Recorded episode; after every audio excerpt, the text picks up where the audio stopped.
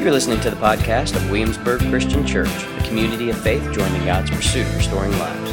We hope you enjoy this week's podcast.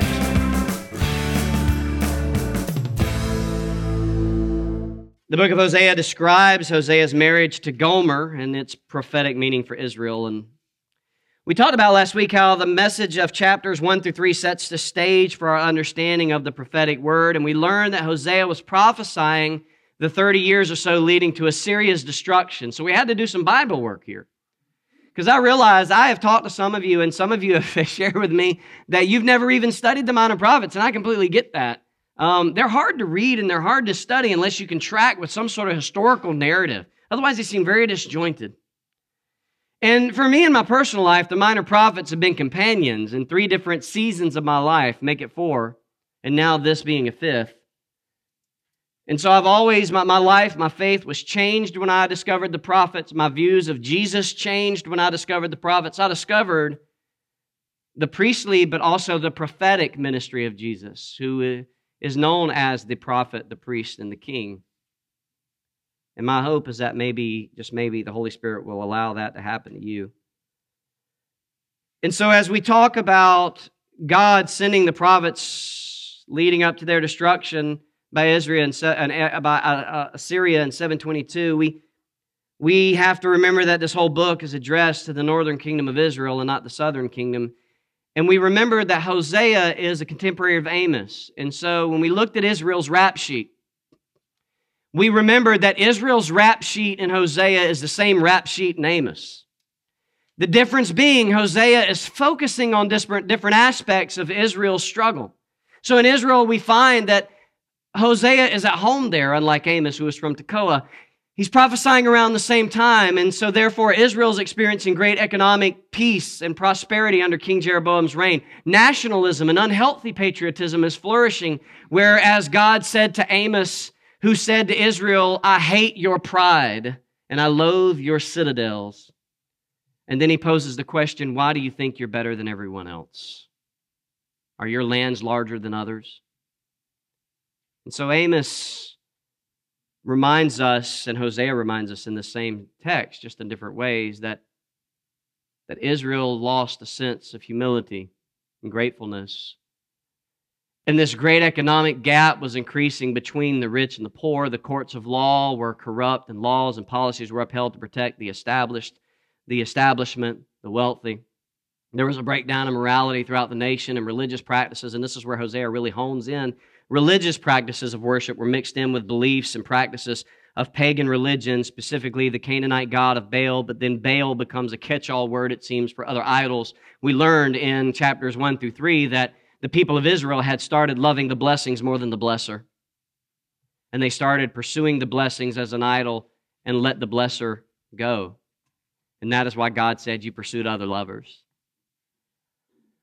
And so Hosea's prophetic ministry is very different because he has to do something very unique. He has to actually embody his ministry.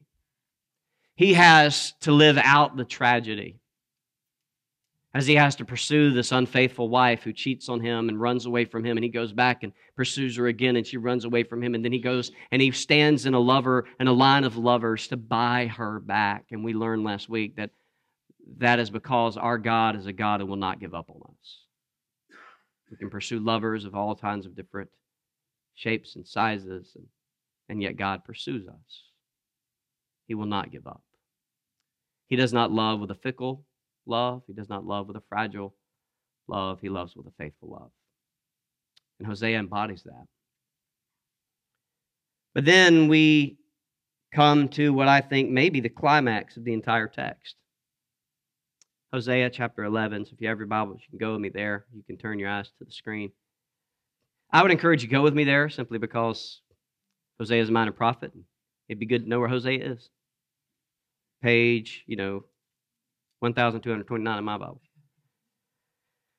Hosea chapter 11, verse 1. When Israel was a child, I loved him. This is God speaking. Listen to the words. When Israel was a child, I loved him. Out of Egypt I called my son. The more they called them, the more they departed from me. They kept sacrificing to the Baals and burning offerings to idols. Yet it was I who taught Ephraim to walk. That's a, a name he gives his people, comes from a tribal name. So when he uses these other names, he's speaking of his people. It was I who taught Ephraim to walk, taking them in my arms. But they never knew that I healed them. I led them with cords of a man, with ropes of love. To them, I was like one who eases the yoke from their jaws. I bent down to give them food. In other words, God is saying He stooped down to them to teach them, to guide them, to provide for them. He gave them all they needed. But they forgot it was Him.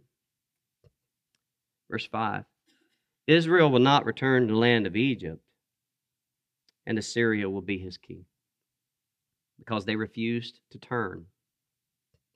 A sword will roll through his cities. It will destroy and devour the bars of his gates because of their schemes. My people are bent on turning from me. Though they call to me on, though they call to him on high, he will not exalt them at all. But how can I give you up, Ephraim? How can I surrender you, Israel? How can I make you like Admah?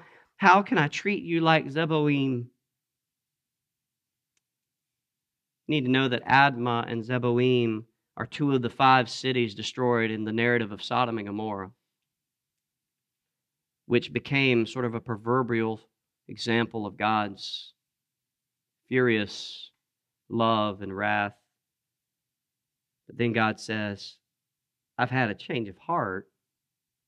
My compassion is stirred. See, we we see that God weeps over the thought of giving Israel what they've proven they want, which is a life without Him as their king. He weeps over handing over His beloved to another kingdom, and the thought of giving him over to death arouses deep grief, grief within his being. And, and although He'll give them the consequences of their idolatrous pursuits and choices, although He will give them inevitably what they want, he won't leave them there. He'll have mercy. He'll relent from allowing total disaster because he loves them too much to give them what they deserve. And so he says in verse 9, I will not vent the full of fury of my anger. I will not turn back to destroy Ephraim. For I am God and not man, the Holy One among you. I will not come in rage. It's like God is saying, I'm not like you. I'm not petty. I'm not undiscerning and spiteful. I will not act like a lover scorned, even though I am a lover scorned. I am different. I will not enact revenge. I will not seek punitive and retributive justice. And we know that Yahweh does not. That's what we do. We do that. Yahweh seeks restorative justice. He makes a way forward, even in the consequences of Israel's actions. God will offer a path toward healing. It's in his nature to do so, which is why he follows the statement up, I think, with the statement, because I am the Holy One among you. See, the path of restorative justice and love requires them to walk and follow him homeward back to his arms. And so he says in verse 10 they will follow the Lord, and he will roar like a lion. When he roars, his children will come trembling from the west. They will be roused like the birds from Egypt and like doves from the land of Assyria. Then I will settle them in their homes. And then this is always the prophet's mic drop. This is the Lord's declaration. Now, there are many things in this passage we could tend to this morning. Last week, we could once again tend to the relentless love of our God who refuses to let his people go. Verse 8 How can I give you up, Ephraim? How can I surrender you, Israel? This pleading God. We could tend to the reminiscing of the day that God embraces when, he, when, when, as slaves under the oppressive hand of the Egyptian empire, God adopts Israel and calls them his own. When he says in verse 1, When Israel was a child, I loved him, and out of Egypt I called my son. We, we could do that. We, we could tend to the heartache of God as he recounts the many times his children ran away from him rather than ran toward him, and how they left him for other gods and meaningless pursuits due to their misplaced affections and hopes. We could, we could do that, like in verse 3 when he says, The more I called them, the more they departed from me. They kept sacrificing to the Baals and burning offerings to idols. And we could tend to all of these beautiful verses and expressions of God's love, and we will, but we will do so with a different section of the text. We will tend to them through the word picture that God gives in this prophetic word. And it's in verses 3 and 4 when he says, and I want you to see the text. Don't just hear it, see it. Yet it was I who taught Ephraim to walk, taking them in my arms. But they never knew I healed them. I led them with cords of a man, with ropes of love. To them, I was like one who eases the yoke from their jaws. I bent down to give them food. I love that image. I don't know if you see it, but it's as if God wants us to see the image of a loving and patient Father. And as I've meditated on this text, it has done nothing less than draw me back to Ian when he was little. Ian when he was born, actually. Because as I read this text, I, I, couldn't help think about how when Ian was born into this world, that he found himself in this great big world with so much to see, so much to discover, so much to do. And I, I started looking at pictures, and I remembered how uh, when he was born into this world, he discovered not only the world, he discovered underpants. As I'm changing him, and of course, I discovered protective bibs, if you know what I'm saying. And then he discovered rolling over. And I remember that moment. And I remember when he discovered sitting up, he had to, you know, he, he required a little help there in that little fancy seat. I remember when he discovered mobility and push ups, apparently. Um, but this is when he was trying to learn how to crawl. And as I was tracking to the pictures, I remember when he discovered other things. I remember when he discovered puff snacks. And he got angry when he ran out like he was saying, Give me more, woman. I remember when he discovered books, and I remember when he discovered walking. I remember that probably the most vivid. I remembered Ian when he discovered that eating could be messing, messy. I, I remember when he discovered coffee, and we discovered that he discovered coffee. Uh, and, and, then I remember when he discovered freaky store displays. Like he's he's looking at this saying, uh, "Dude, what's up with this?" Like you can see him clinging to me as I'm just trying to take a picture. I remember when he discovered snow and hats and Easter eggs and eating while driving. I remember when he discovered reading with me, and I remember when he discovered toilet paper. I remember when he discovered Hoyt. That's quite a discovery, isn't it, Janet? It's, it's one of my favorite pictures because this is the day we moved in. You remember that, Hoyt? I love this picture so much because Hoyt, as my brother who didn't know me at all, was there to receive me and my family and be with my little boy while we were trying to get things organized. And I just, I love that picture. Special. I remember when he discovered Big Bird, when he discovered Halloween costumes, and that his mother likes to take pictures of him in Halloween costumes. If you can look at his face, he's like, Really, Mama? I remember when he discovered pumpkins, and then I remember when both he and his mom and I discovered the scary things of life when we discovered he had a peanut allergy and he passed out. And we rushed to the hospital and prayed and waited for him to get better. And then seeing him get better. I remember when Ian was growing up, learning how to live. And I remembered that when God seems to remember that his affection for Israel was the same. He has his own little photo album, right? He he says it was I who taught Ephraim to walk, taking them in my arms. I led them with cords of a man, with ropes of love. I bent down and I see the image of Yahweh bending down like I'm bending down with Ian, helping them steady their unsteady steps. The Lord of heaven and earth, the one who can measure the ocean hollows of his hand, the one who before whom the nations are like a drop in a bucket, Isaiah says, the one who can make the rulers of the earth as nothing, Isaiah says, and to whom nothing can be compared, uh, Isaiah says, the one who says, I, I, I taught you to walk. I mean, I have made it all, but, but I taught you to walk. I bent, I bent down to you. I stooped down to you. I led you with cords of a man and ropes of love. I, I bent down to provide for you. God the Father bends down, offering a steady hand to an unsteady child named Israel, encouraging his little steps, letting him fall at times, but then sweeping him up in his arms when he starts to cry, wiping away his tears, comforting him in those moments of worry and fear, and offering him rest when he is weary. It's as if Hosea wants God's people, including us, to see all of God's patient, tender, forgiving, and guiding, fatherly love. God has taught Israel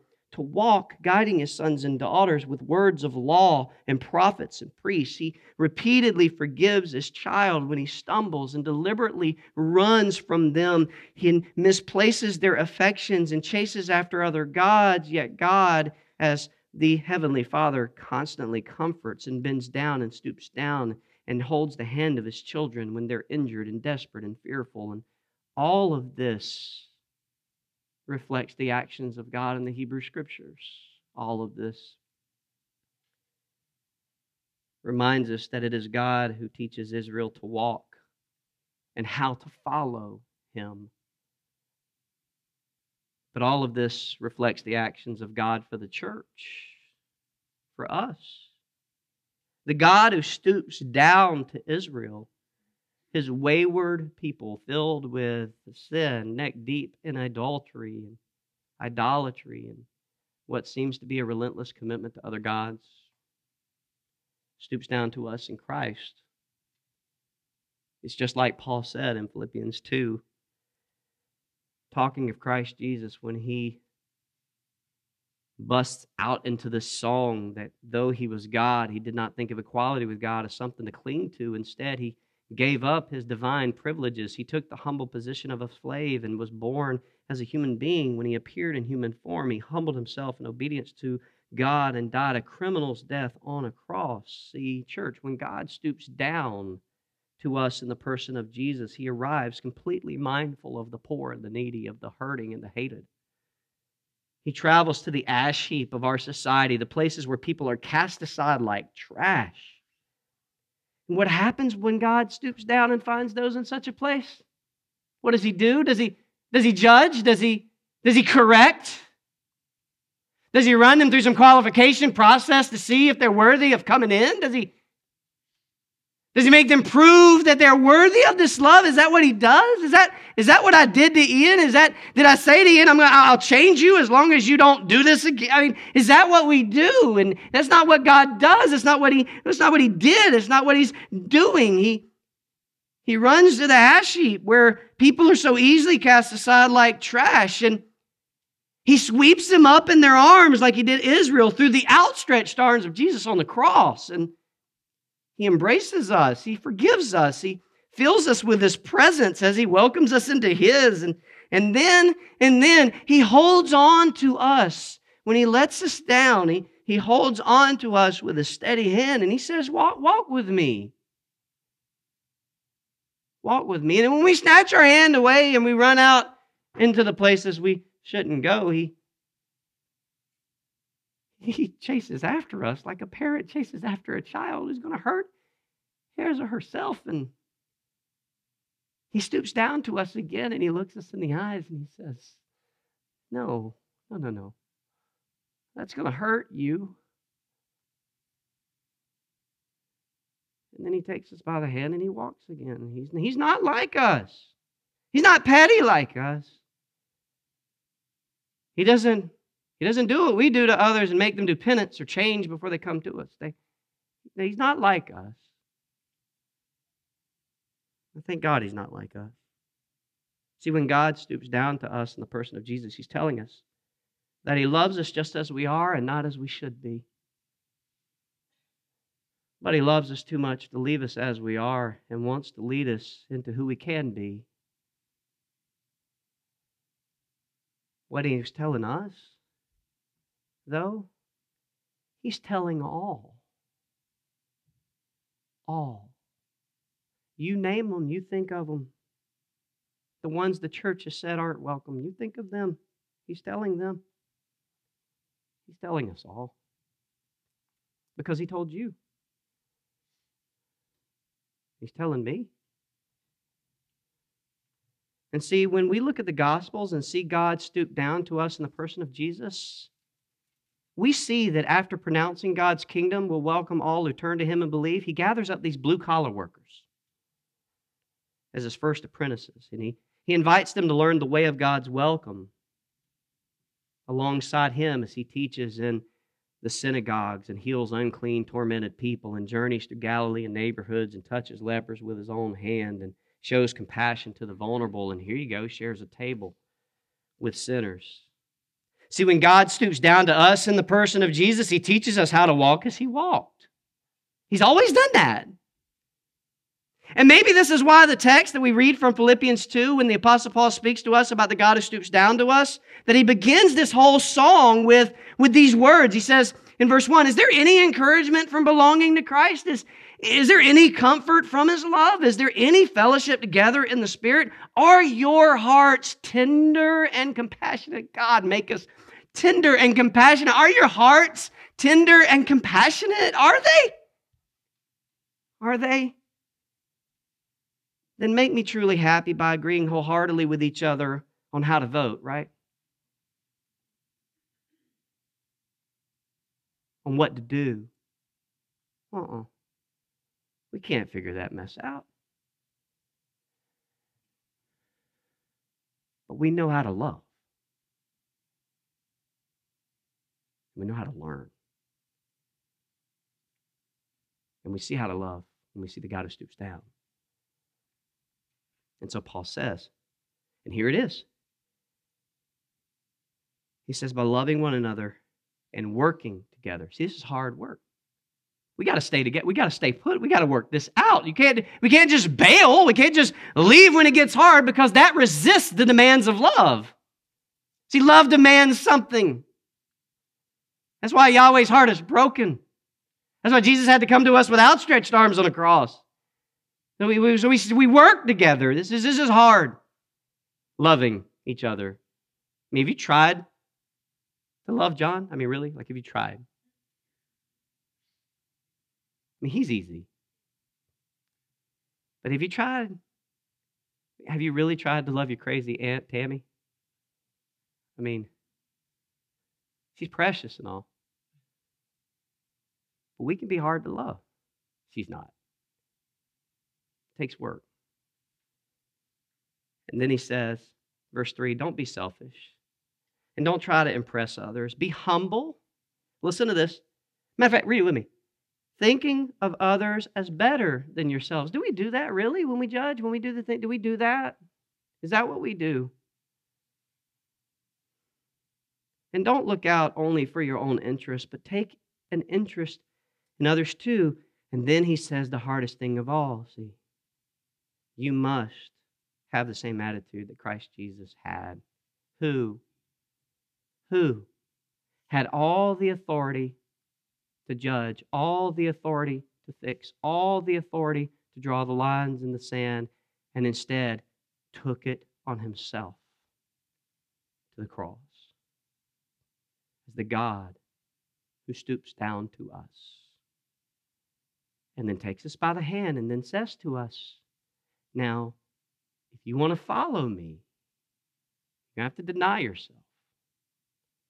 That means denying your impulses to do anything different from me when it comes to yourself and when it comes to others. Because he looks at us and says, Because I'm not going to leave you. I'm going to hold your hand. Because when God stoops down in the person of Jesus, he teaches us how to walk as he walked. We see him challenge the narrow definitions of hospitality and holiness as he presses those who've been swept up in God's arms, which is us, We've been swept up in God's arms. He presses them to follow Him outward to the margins of society and welcome those with whom they least desire to have a connection, especially those incapable of returning the favor.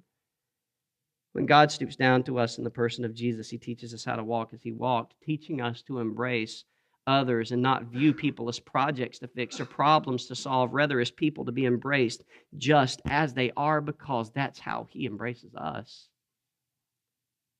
When God stoops down in the person of Jesus, He teaches us that this is what it means to walk. To walk and hold to God's unchanging hand. When God stoops down to us, He becomes a friend of sinners. And he's found in the presence of liars and thieves, prostitutes, and those who do not believe. He's found in the presence of the rich and the poor, the powerless and the divorced. He's, he's found in the presence of the widow and the child and the religious elite and those marginalized and left out. Jesus is found in the presence of the murderer and the immigrant, the racist and the unrepentant. When God stoops down to us, he becomes a friend of sinners, and he's found in the lives of sinners like us. And then he tells us to walk as he walked. See, Hosea has a word for the church today. He reminds us that even though we, like Israel, are prone to idolatry and of self sufficiency, that even like Israel, we have this tendency to lean into a kind of patriotic elitism that tempts us to believe that we're the source of our own happiness and security that seduces us to want the blessings more than the blesser, the healings more than the healer, the, the liberty more than the liberator, the, the salvation more than the Savior, He still reaches down to us and teaches us how to walk as He walks. And He offers His steady hand to guide our unsteady lives. And like Israel, we're going to fall at times. But like Israel, he's going to sweep us up in his arms. He's going to sweep you up in his arms. No matter what you did to make yourself fall, or what a world given to the reign of sin and death does to make you fall, God isn't going to leave you there. He's going to sweep you up. He's going to hold you close. He's going to wipe your tears. Then he's going to look at you and he's going to look at me. He's not going to say a word. He's just going to set us down. He's going to make sure our feet are steady. He's going to hold out his hand. He's going to invite us to take it. And he's going to say, Let's walk. Because there are others who are fallen down too. And I want you to join me in sweeping them up in my arms. That is the God who stoops down to us. And that is the God who calls us to do the same.